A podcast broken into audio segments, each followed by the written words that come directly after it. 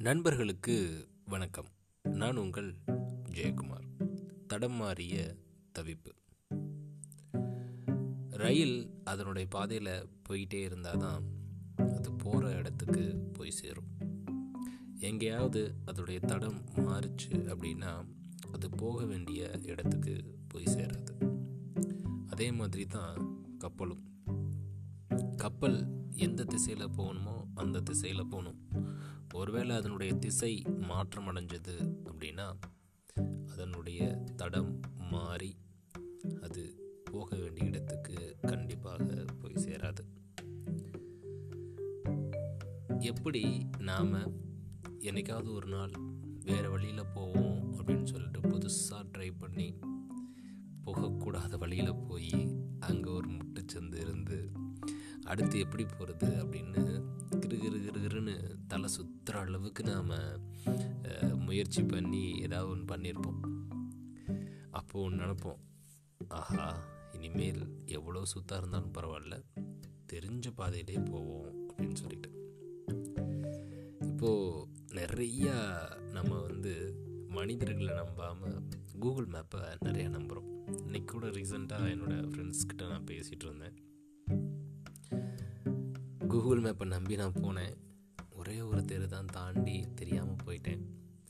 கிட்டத்தட்ட நான் ஒரு இருபது நிமிஷம் தேவையில்லாமல் சுற்றிக்கிட்டே இருந்தேன் அப்படின்னு சொன்னேன். அப்போது இந்த தடம் மாறுறது அப்படின்றது பயணத்துக்கு மட்டும்தானா? வாழ்க்கைக்கு இல்லையா அப்படின்னு நீ கேட்கலாம். இது வாழ்க்கைக்கும் பொருந்துங்க. நாம் செல்ல வேண்டிய பாதை எப்போவுமே நம்மளுக்கு தெளிவான பாதையாகவும் அதே நேரத்தில் நம்மளுடைய விசிபிலிட்டியில் உள்ளக்கூடிய தூரமாகவும் இருக்கணும். இப்போ நம்ம ரொம்ப தூரம் போனோமே அவ்வளோ தூரத்துக்கு நம்மளுக்கு விசிபிலிட்டி இருக்குமா அப்படின்னு நீங்கள் கேட்கலாம். நான் அப்படி சொல்ல வரல. எப்படி ஒரு காரில் உள்ள ஒரு விளக்கை நம்பி அது கிட்டத்தட்ட ஒரு பத்து அடி வரைக்கும் தெரியணும் அப்படின்னு வச்சுக்கோங்களேன். நம்ம போக வேண்டிய தூரம் என்னமோ பத்தாயிரம் அடி. அப்போது நாம் வைக்கிற வெளிச்சத்தை உள்ள விசிபிலிட்டியை மட்டும்தான்.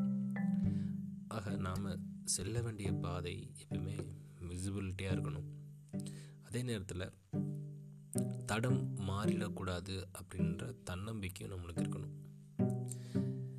ஒருவேளை தடம் மாறிட்டோம் அப்படின்னா அதில் இருக்கிற தவிப்பு இருக்குது பார்த்தீங்களா அதுக்கு அளவே இல்லை. ஏன்னா அந்த நேரத்தில் என்ன பண்ணணும் ஏது பண்ணணும்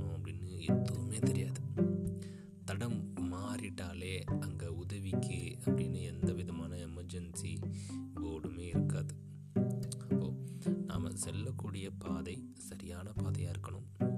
அதே நேரத்தில் தடம் மாறப்போகிறோம் அப்படின்னு தெரிஞ்சிருச்சு அப்படின்னா நாம் பக்கத்தில் யாராவது எப்படி நம்மளுக்கு வழி தெரியலையோ யார்ட்டையாவது கேட்டு தெரிஞ்சு போகிறோமோ அதே மாதிரி அந்த ஃபீல்டில் எக்ஸ்பீரியன்ஸான நபர்கள் இல்லை அப்படின்னா அதில் பழக்கம் உள்ள நபர்கள்ட்ட நாம் கேட்டு தெரிஞ்சுக்கிட்டு ஒருவேளை தவறாக போயிருந்தாலும் திருப்பி சரியான பாதையில் போனால் வாழ்க்கை எப்பயுமே தடம் புரளாகும்